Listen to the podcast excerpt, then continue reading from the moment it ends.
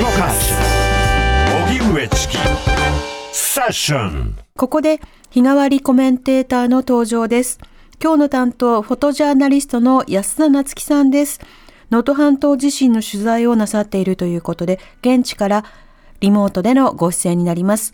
安田さん、よろしくお願いいたします。はい、よろしくお願いします。はい、お願いします。こちらの音声聞こえてますか？大丈夫でしょうか？はい、回線電話安定しております。はい、はい、クリアです。安田さんは認定 NPO 法人ダイアログフォーピープル所属のフォトジャーナリストとしてアフリカや中東、東ティモールなどを取材。また東日本大震災以降継続的に被災地の取材も行っていらっしゃいます。はい、今は能登半島に入られているんですね。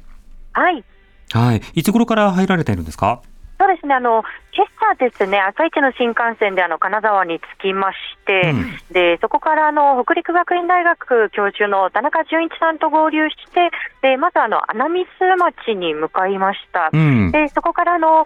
島市の、門前町というところを経由して、はい、今ちょうど金沢の方にまた戻っている道中です。なるほど。ではその話は詳しくまた後ほどフロントラインセッションで伺いますけれども、はい、これまでもね、安田さん東日本大震災など被災地に行って取材をするということは続けてこられましたが、今回やはりそういったような違いというのも感じるところはありますか？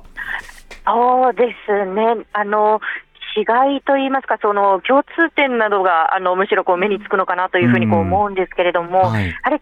最初の道路の復旧の困難さですよね。で違いというところでやはり半島という地形の違いというのはあるのかもしれないですけれども、で今日はですね比較的能登半島暖かいなという印象で、時折晴れ間も見えていましたし、でつい数日前まではですねところどころ道路に雪が残って、でそうするとやはり亀裂だったりですとか、はい、段差というものが見えにくいので、非常に運転がさらに困難になっていってしまうということなんですけれども、数日前に雨が降りで、今日は比較的暖かかったということもあって、道路の状況というのは相変わらず厳しいんですけれども、雪に覆われることはなかったかなという一日でしたね。なるほど。ではその話をまたじっくりと伺っていきたいと思います。それでは、はい、ここでニュースを振り返っていきたいと思います。自民党の派閥の政治資金パーティーをめぐる裏金事件で、東京地検特捜部は安倍派の谷川弥一衆議院議員、大野安忠参議院議員と安倍派、二階派、岸田派の3つの派閥の会計責任者など総勢8人を立件しました。一方、安倍派の5人衆と呼ばれる幹部や事務総長経験者ら7人は立件を見送られています。安倍派は臨時の議員総会を開き、塩谷座長は冒頭、国民の皆様方、そして党員を含む自民党関係者の信頼を裏切ったことを心よりお詫びすると述べました。また、今回の事件を受け、二階俊博元幹事長が会長を務める二階派が解散することを決定しました。能登半島地震の発生から今日で19日目。珠洲市の泉谷市長は、市内の半数にあたるおよそ3000棟の住宅が全壊したとみられると発表しました。こうした中、政府は能登半島地震を非常災害に指定する政令を決定。被災自治体が管理するインフラの復旧工事を国が代行できるようになります。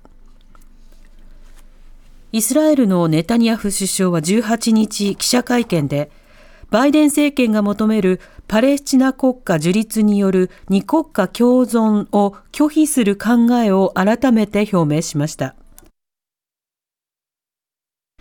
一方、紅海で商船への攻撃を繰り返すイエメンの武装組織フーシ派に対し、アメリカ軍が18日5回目の空爆を実施しました。総務省が今日発表した生鮮食品を除く去年1年間の全国消費者物価指数は前の年から 3.1% 上昇し 105.2 となりました。1982年以来41年ぶりの歴史的な伸び率となります。宇宙航空研究開発機構 JAXA の月面探査機スリムは明日未明、月への着陸を目指します。成功すれば日本初で、世界では5カ国目となります。共同通信によりますと、群馬県は今日、高崎市の県立公園群馬の森に市民団体が県の許可を得て設置した朝鮮人労働者の追悼碑を行政代執行で撤去する方針を明らかにしました。県が2014年に設置許可を更新せず、追悼碑を管理する後継の市民団体が処分の適法性を争った訴訟は2022年6月最高裁で県の勝訴が確定。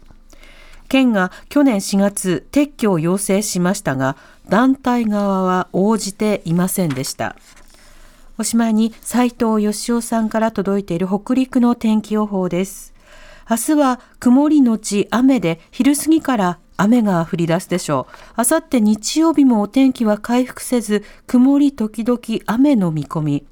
明日の石川県輪島の最低気温は2度、最高気温は8度で寒さが続くでしょう。来週火曜日からは雪の降る日が多くなりそうです。それではまずはこの時間、能登半島地震について輪島市を取材されている TBS テレビ報道局の寺川雄介記者に聞きます。はい、寺川さん、こんばんは。こんばんは。お願いします。さて、現在どちらにいらっしゃるんでしょうか。今、石川県の輪島市の中心部に近いところにいます。はい、今日はどういった取材なさったんですか。今日はですね、子どもの避難所で子どもを支援しているNPO と避難所の中に子どもの居場所を作っているところを取材しました。はい、そこではどういった活動やどういった声が聞けたんでしょうか。そこはですね、4歳から18歳までの子どもを日中預かったりする居場所なんですけど、はい、やっぱり学校が再開していないので、子どもたちの居場所がなくてですね、で大人は自宅の片付けとか、避難所で過ごしたりとかっていうことがあったりするんですけど、子どもがやっぱりなかなか居場所がないっていうところなので、そこで過ごしている子たちに話を聞きました。で、話を聞いて、すごく楽しそうに遊んでて、やっぱりすごくなんていうか表情は良かったりするんですけど、やっぱ時折ですね、遊んでる中で物を倒したりとかして、地震で家が崩れたんだって言ってみたりとかっていうことがやっぱり目に聞けました。で、親御さんにやっぱ保護者の方に聞くとですね、本当にありがたいんだと、やっぱり片付けとかしてて、でも子供の相手がやっぱり二の次になっちゃうことがあるから、はい、預かってもらえるのはありがたいっていうふうに言っていました。その運営している東京の NPO の語り場というところなんですけど、はい、そこのスタッフの中には東日本大震災で宮城で女川町というところで、とか石巻で被災したスタッフもいてですね、はい、でやっぱり自分たちがその時にいろんな支援を受けたから、今度は恩返ししたいんだって言って来てるっていう方もいました。なるほど。そこでのその居場所作りであるとか呼びかけにはどんな工夫がされていましたか。工夫の中ではですね、高校生が自分たちで高校生も学校再開してないので、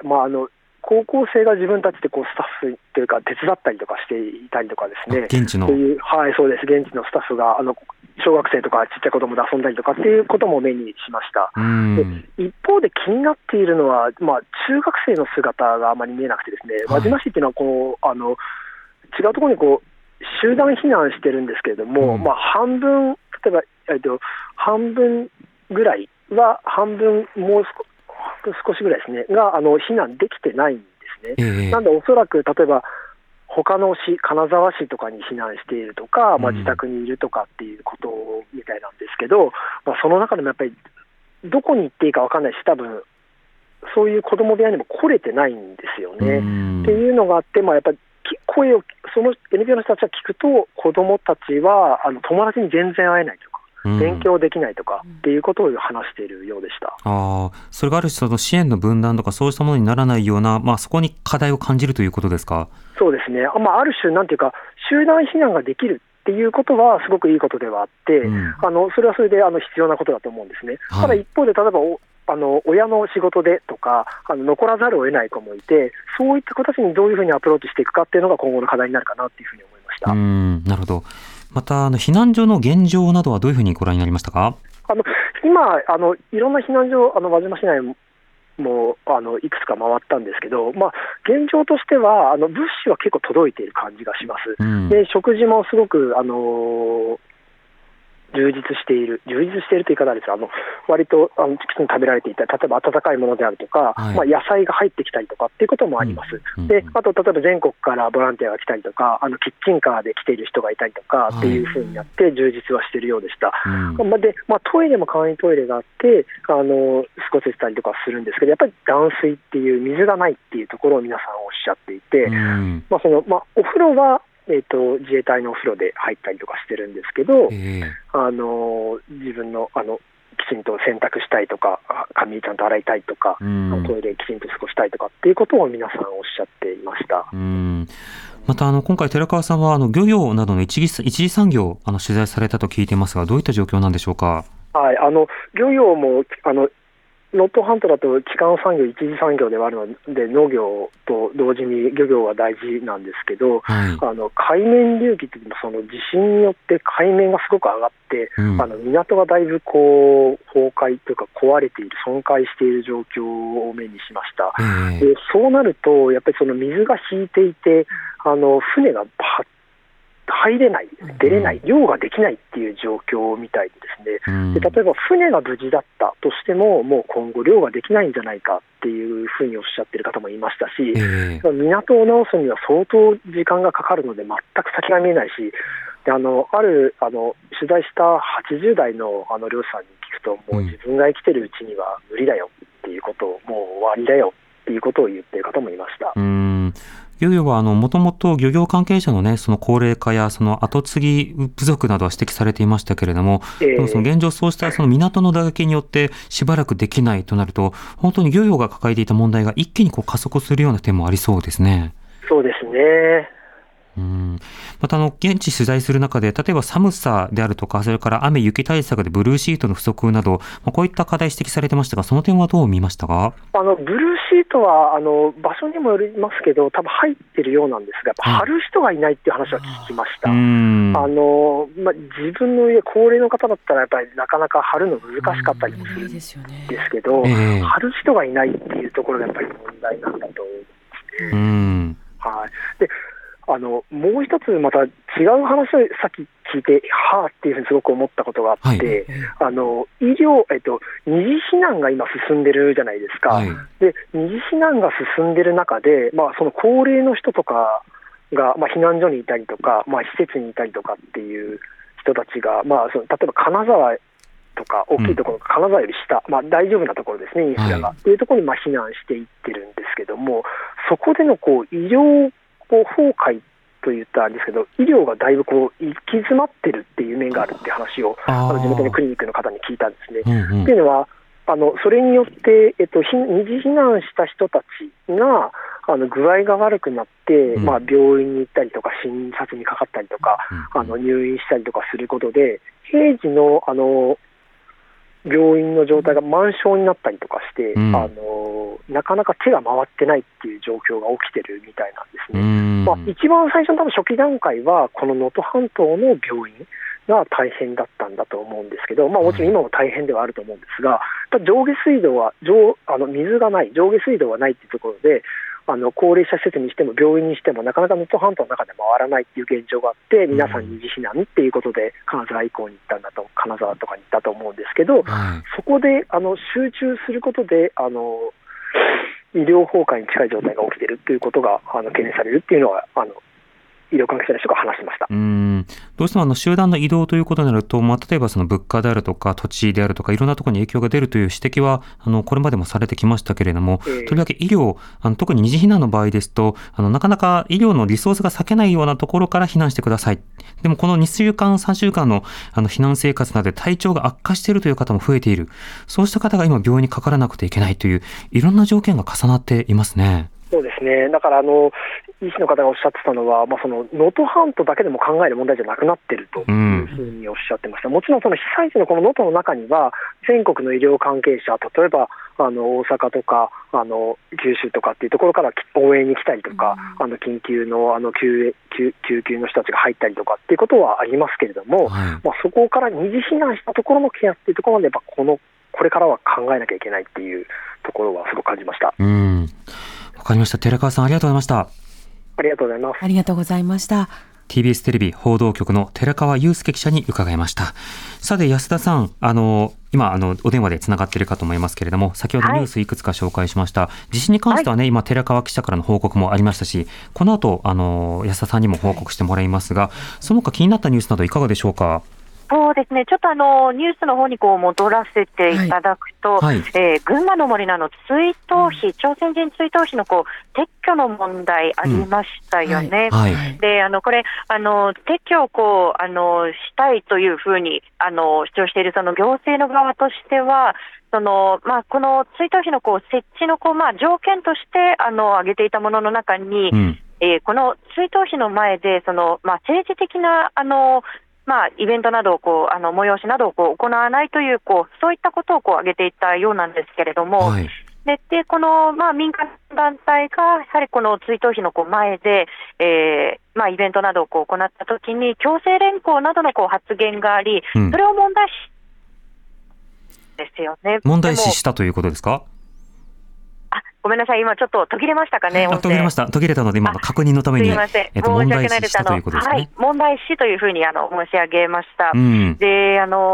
ただこの戦時中のその戦前のその朝鮮人の方々が置かれた、まあ、労働環境だったりですとか労働問題ってで果たして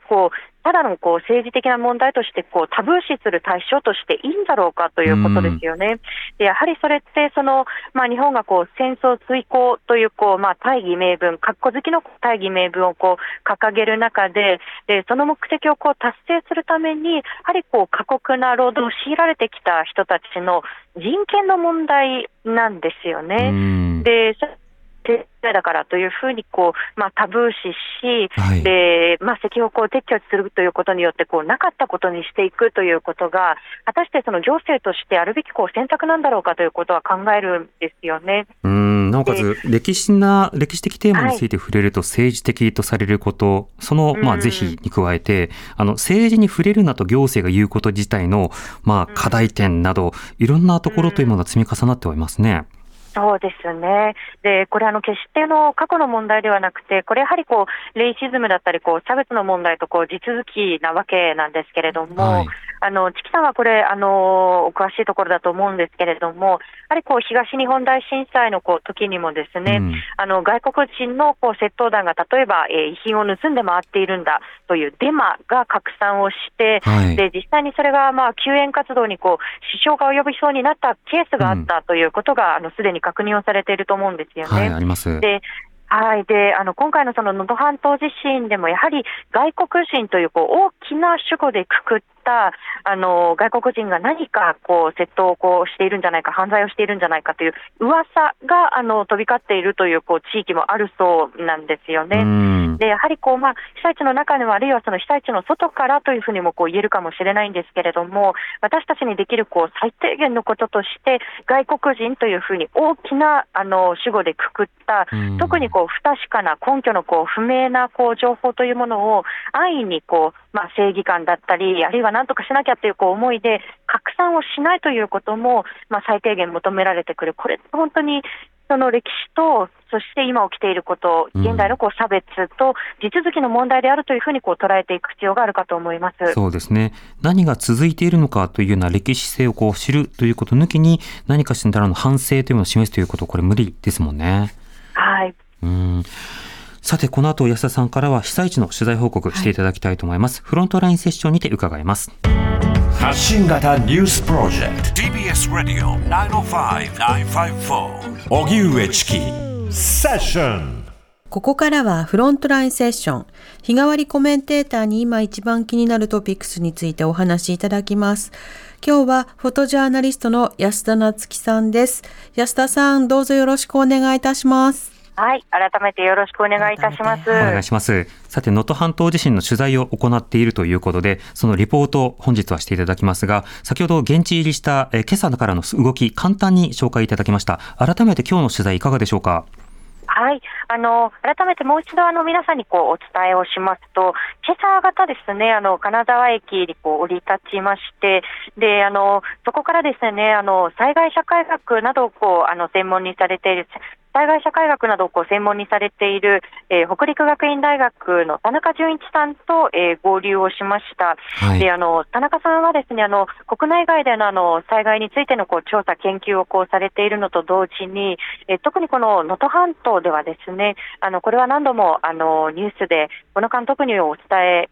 られているところかと思うんですけれども、2007年にも大きな地震があって、各地で被害が生じているんですよね。はい、そうしたその2007年の災害の時にも、やはり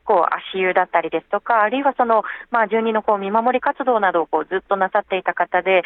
そのつながりの中で今回私たちも同行させていただいています。で、具体的には穴水町、それから、輪島市の中でも門前町というところを回って、今ちょうど車でですね、金沢の方に戻っているところです。まず移動はスムーズに行けたのか、道路の状況なども改めていかがでしょうか。そうですね、比較的ですね、私たちが今日通ったところというのは、ところどころ渋滞は生じてはいたんですけれども、それでも何時間も道中で足止めをされてしまうという状況はなく、比較的スムーズに回れたのかなというふうに思うんですけれども、はい、ただやはり先ほど少しお伝えしましたけれども、まだまだ道路は隆起だったりですとか、あるいはその亀裂も応急処置のようなもので、ちょっと土で埋めたりですとか、石で埋めたりっていうところを応急的に処置をされているところというものもあって、でやはりスピードを出して走ったりですとかっていうことが困難なのと、あとはそうですね、今ちょっと夜になって、今金沢に近いところなので比較的道路は安定しているんですけれども、はい、やはり暗い時間帯での道路での移動というのが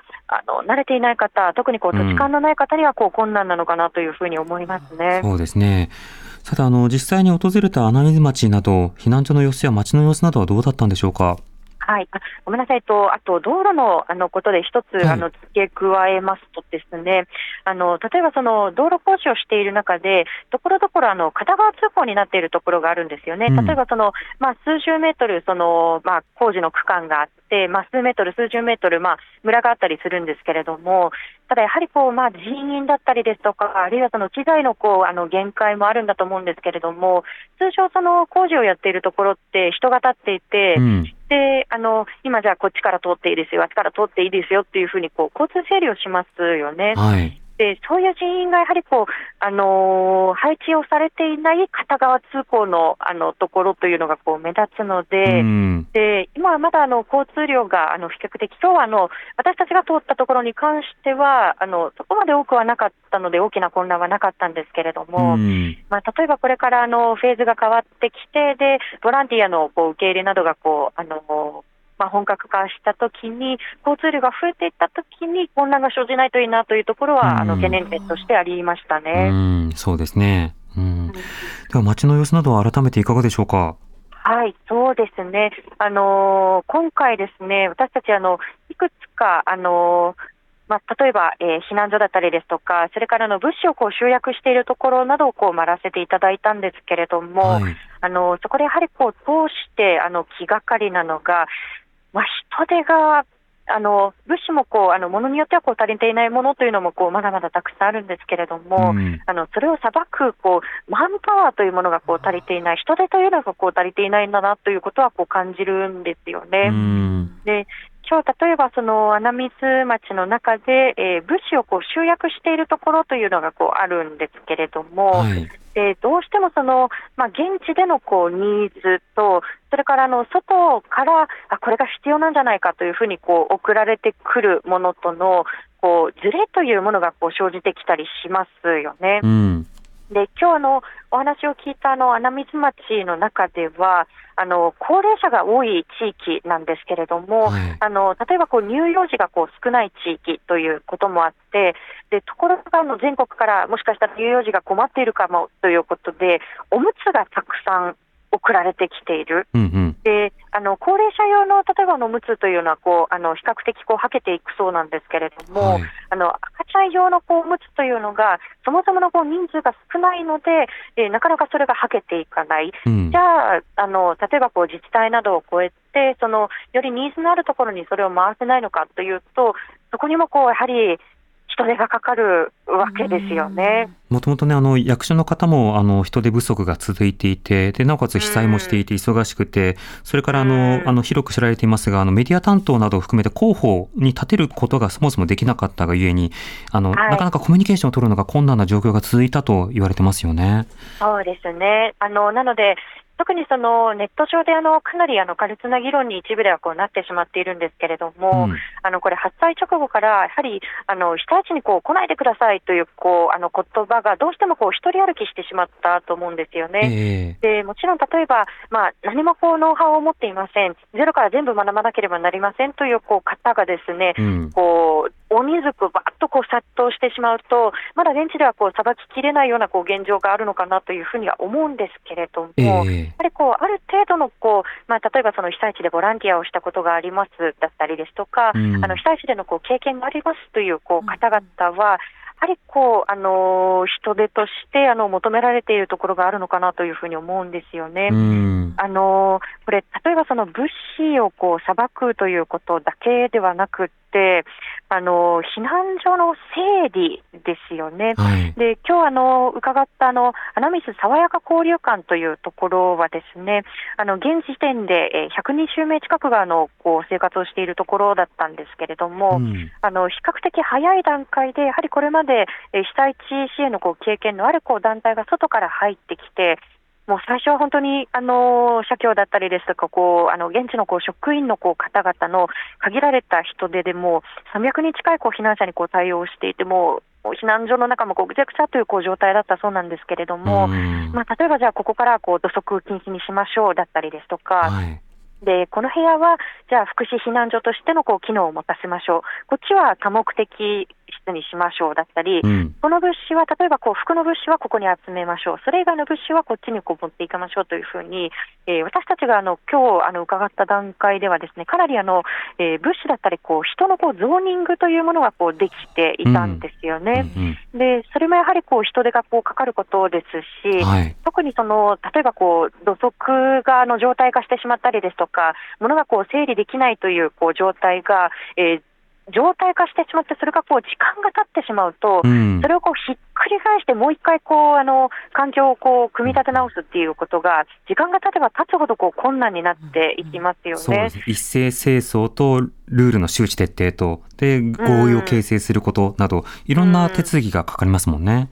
そうですね。でこれからまた新たな避難所でのニーズも出てくると思うんですね。例えば今日お話を伺った中ですと、例えば学校に避難している人たちの中にはやはり学校が始まるということで、今日伺った穴水爽やか交流館に移ってこられる方もいたりですとか、うん、あるいは民間の施設に避難をしている方の中にはやはり民間の施設での仕事が再開するからということで、やはりそこも立ち退いてこの避難所に移ってこなければならない方々がいたりですとか、でそうすると新しく入ってきた人たちのじゃあとのコミュニケーションはどうしようかだったりですとか、そういった問題も生じてきますし、さらにこれから応急仮設住宅の申し込みなんかも始まりますけれども、はい、すっごくやっぱり手続きって煩雑だったりしますよね。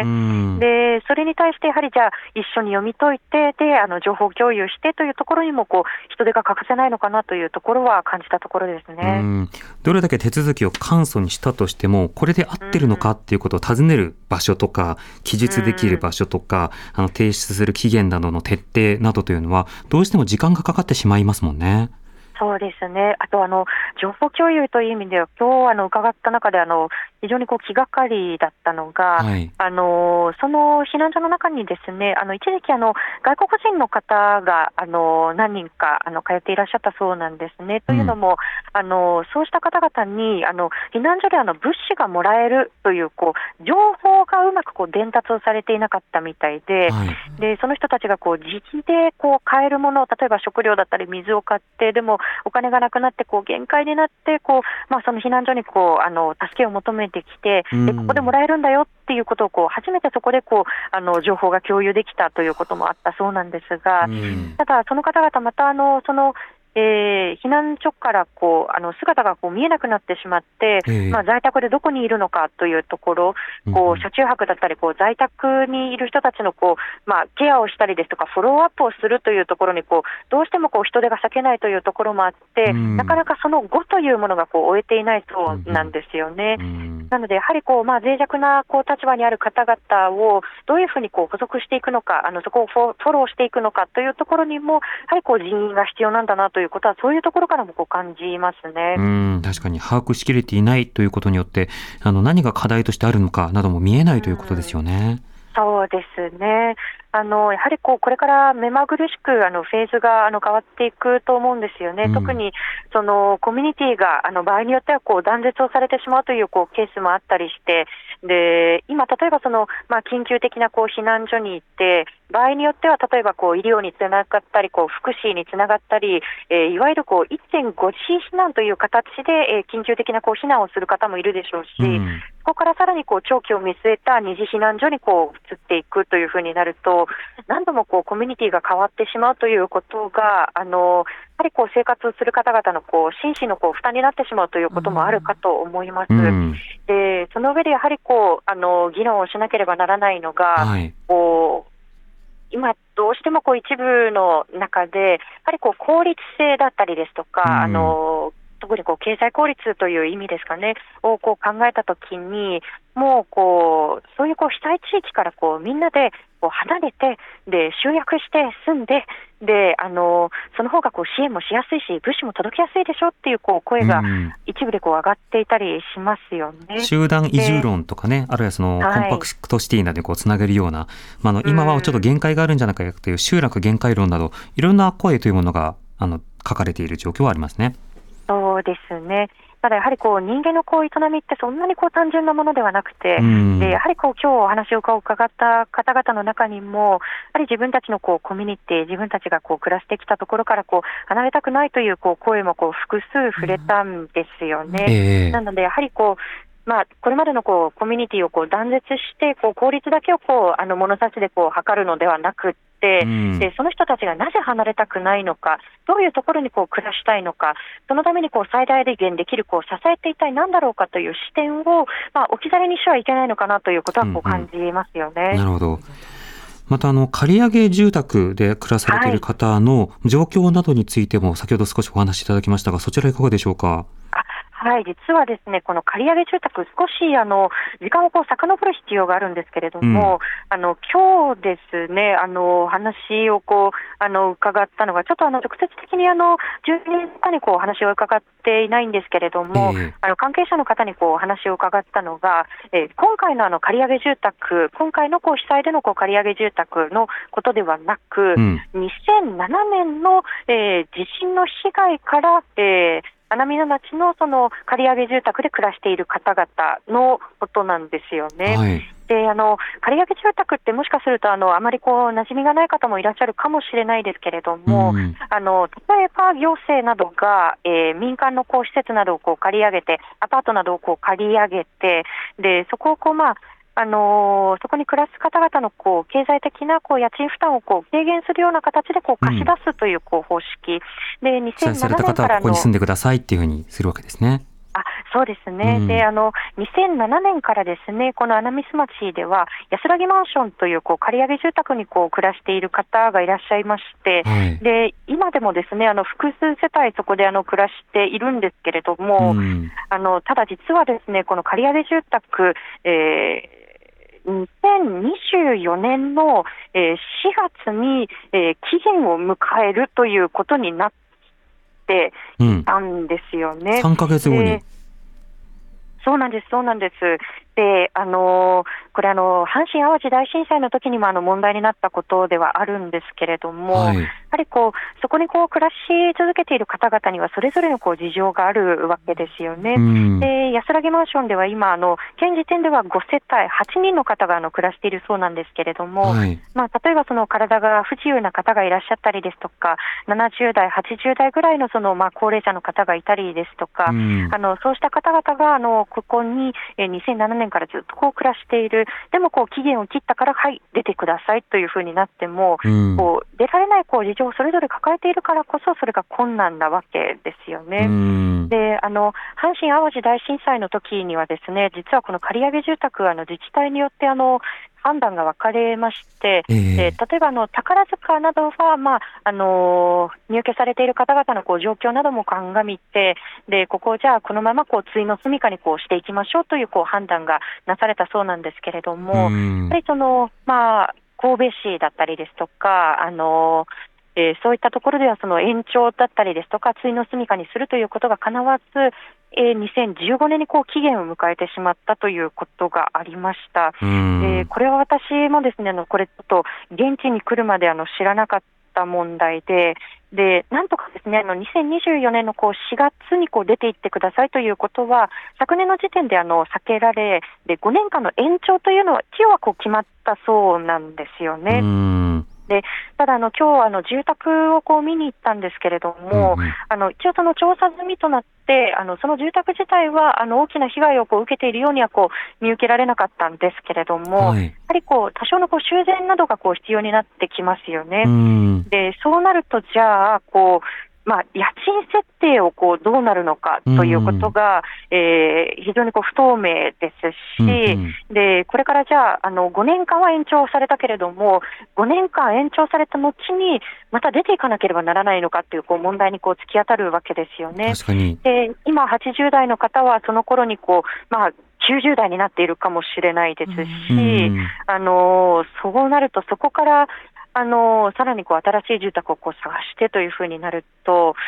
環境も変わりますし、高齢ということもあって非常に生活上あるいは心身に大きなさらなる負担というふうになってきます。で、これなぜこの問題を今考える必要があるのかというと、はい、今回こうして借り上げ住宅から住み続けている方々の事情が顧みられずに、じゃあ期限だからはい出て行ってくださいというふうな前例になってしまうと、おそらく今回の能登半島地震で被災された方が、10年後、15年後、あるいは20年後に同じように追い出しの対象になってしまうかもしれないわけですね。未来の姿になってしまうんですよね。なのでやはり、それぞれの事情を考えて、で、これってやっぱりついの住みかにしていく方法はないだろうかということ、なかなかちょっと議会でも議論が進んでいない状況ということなので、そうした議会の議論も含めて私自身も、取材だったりですとか注目をしていきたいなというふうに思っています。そうですね。以前2007年の地震の際に被災した方の現状がどうなるか、それによってこの2024年の被災状況がさらに今後どうなるのか、そこも見えてくるので、これもまたつなげて考えていくことが必要だと思います。はい、安田さん、ありがとうございました。ありがとうございました。フォトジャーナリストの安田なつきさんにお話を伺いました。来週の月曜日は哲学者の永井玲さんの担当です。お知らせに続いては交通情報です。荻上チキ